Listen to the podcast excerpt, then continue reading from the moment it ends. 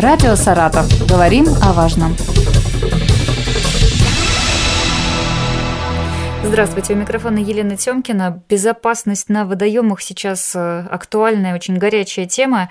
Мы читаем и про утонувших, и про начавшийся купальный сезон. И сегодня с Алексеем Татаркиным, начальником Главного управления МЧС России по Саратовской области, как раз об этом и поговорим. Алексей Васильевич, здравствуйте.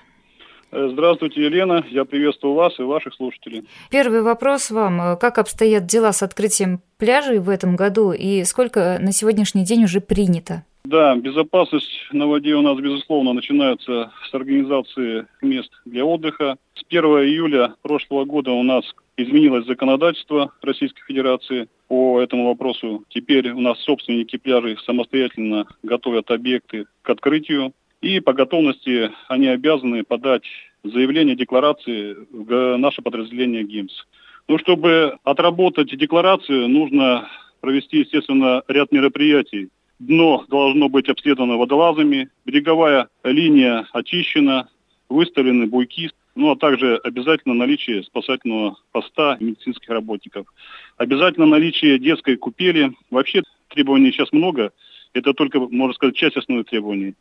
Но на сегодняшний день подразделениями ГИМС, к сожалению, зарегистрировано всего лишь двадцать семь заявлений и деклараций. Именно столько пляжей сейчас официально у нас открыто. Вы сказали, что всего лишь. Что это означает? Это мало для Саратовской области, двадцать семь пляжей? Да, Елена, всего у нас в реестре сто десять пляжей. Для Саратовской области с ее протяженностью Волги более пятьсот километров это действительно мало. А у нас всего двадцать семь пляжей, это вообще недопустимо. Многие собственники пляжей, детских лагерей, турбаз, где есть береговая зона, просто, можно сказать, самоустраняются, не подают декларации, а просто выставляют таблички «Купание запрещено». Между тем, отдыхающие все равно же приходят, все равно купаются. Нужно понимать, что при поступлении жалобы, если случится, не дай бог, происшествие, такие собственники, ну, получат серьезное наказание. Все-таки, тем не менее, купальный сезон у нас начался. Температура воды восемнадцать градусов, по данным областного гидрометцентра.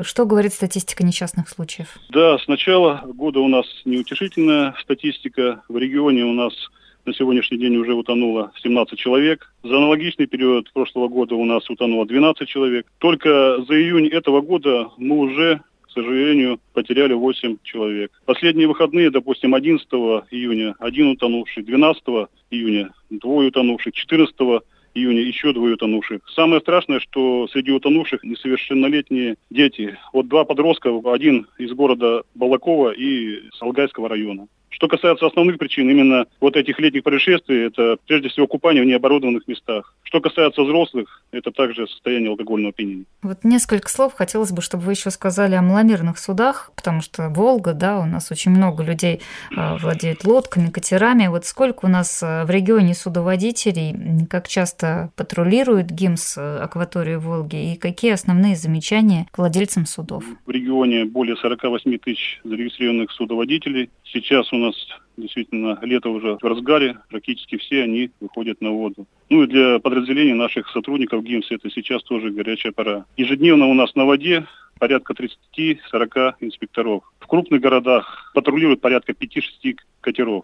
Что касается э, основных нарушений, это прежде всего нарушение правил плавания. Нельзя заходить в места, запрещенные для передвижения маломерных судов. К примеру, у нас в Саратове это от устья острова Зеленый до спуска улицы Паравианской. Там запрещается передвижение по правой кромке судового хода. Что касается Энгельса, это от пассажирского причала на Сазанке до острова баз стоянки «Чайка-один» и «Чайка-два». Также более серьезные штрафы у нас предусмотрены за нарушение требований к самим судам. К примеру, маломерное судно должно быть всегда технически исправно, укомплектовано в соответствии с требованиями. Обязательно наличие спасательных жилетов по количеству людей, спасательный круг, или если нет спасательного круга, то должен быть конец Александрова. Также должны быть в порядке, естественно, все документы, это судовой билет, удостоверение на право управления маломерным судном соответствующей категории. Скорость судна должна быть такой, чтобы водитель смог, естественно, отреагировать на любую ситуацию. И, конечно же, никакого алкоголя, если управляете маломерным судном. Алексей Васильевич, мы с вами общаемся накануне выходных дней. К сожалению, статистика-то печальная, о которой вы говорили, ну, естественно, чаще всего выходные дни нам приносят такие цифры.